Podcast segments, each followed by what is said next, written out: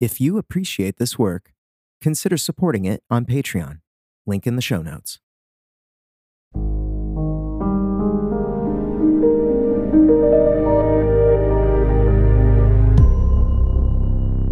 Hello, friend, and welcome. Thank you for taking some time out today to seek God. This is a brave choice that you've made, whether you believe or struggle with belief. Seeking God is the greatest thing that you or I can do. We're taking the risk that God is in fact there, but more, that He wants us to pursue Him, and the journey will be rewarding. In the few minutes we have together, we'll worship, we'll pray, read scripture, and reflect. This is your time to seek God. I'm only here to help. If you're able, I would always encourage you to bow down, sit comfortably, lay down comfortably. Calming our minds and bodies is not only relaxing, but it reminds us of our own limits and that a non physical God is sought in non physical ways. So once you're comfortable, let's begin. Close your eyes, take in a deep breath. You're about to speak to the Creator of everything. And no, this is not meditation, which is turning inward into yourself. Prayer is intentionally reaching beyond ourselves to the source of everything. We're reaching into the void, and what will happen is unknown, but haven't you found that that's where all adventures are? Now speak out loud or in your mind. God is not limited to what is spoken, He knows even your deepest thoughts. So express your intentions. You can say, God, when I look at the world around me, I'm often heartbroken. The people who resist you ignore and malign you. What to do? Take a moment and express these thoughts to God in your own way.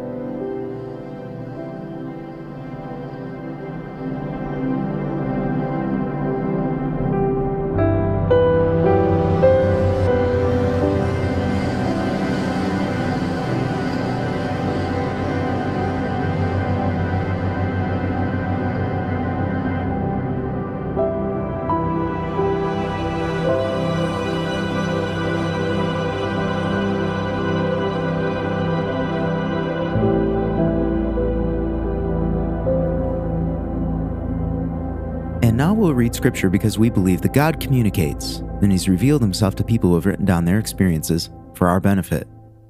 And no, we don't have to understand it or be Bible scholars, but it is important that we receive it and believe that God communicates.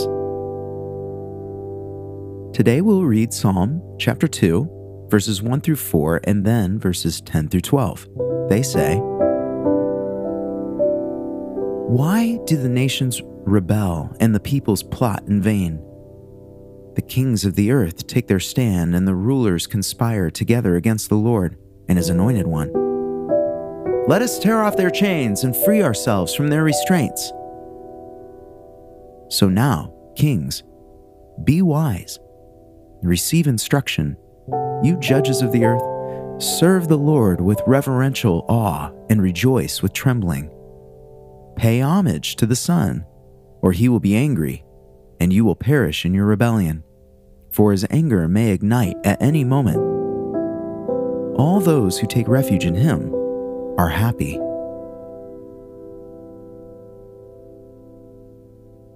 There's a lot here.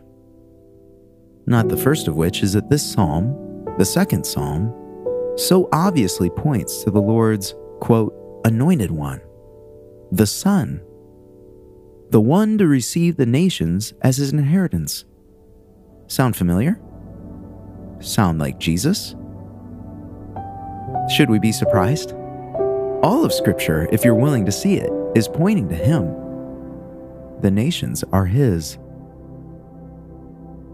But you, like so many grieving prophets before you, might be lamenting that as you look around, speak with friends, speak with family, engage people on social media, watch the news, that so many, seemingly the majority at times, ignore, malign, and disregard God or at least his design and rule.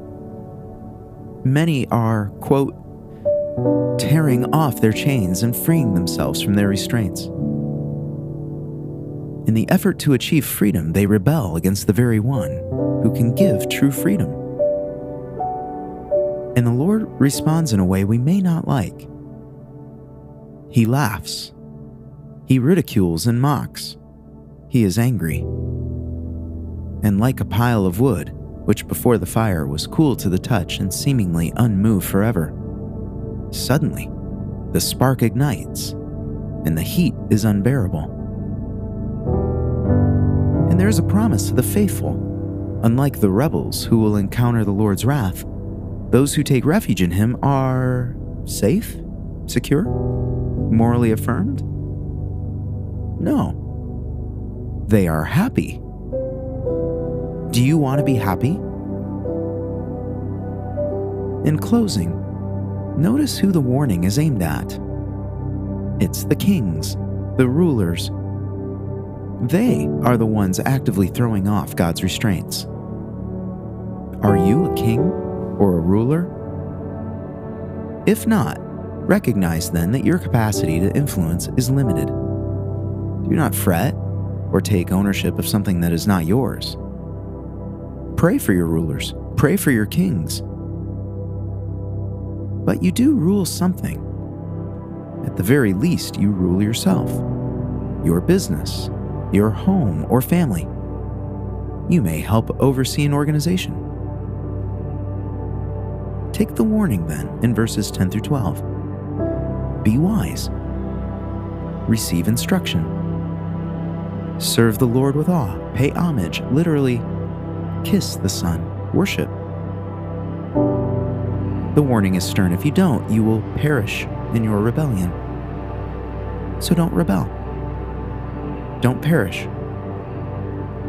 Take refuge in Him and be happy. God, I choose to take ownership of what's mine. I don't want to refuse you or your rule over me. You are the King, and I take refuge in you. Show me how to do that and what it means for me. Take a moment and express these thoughts to God in your own way.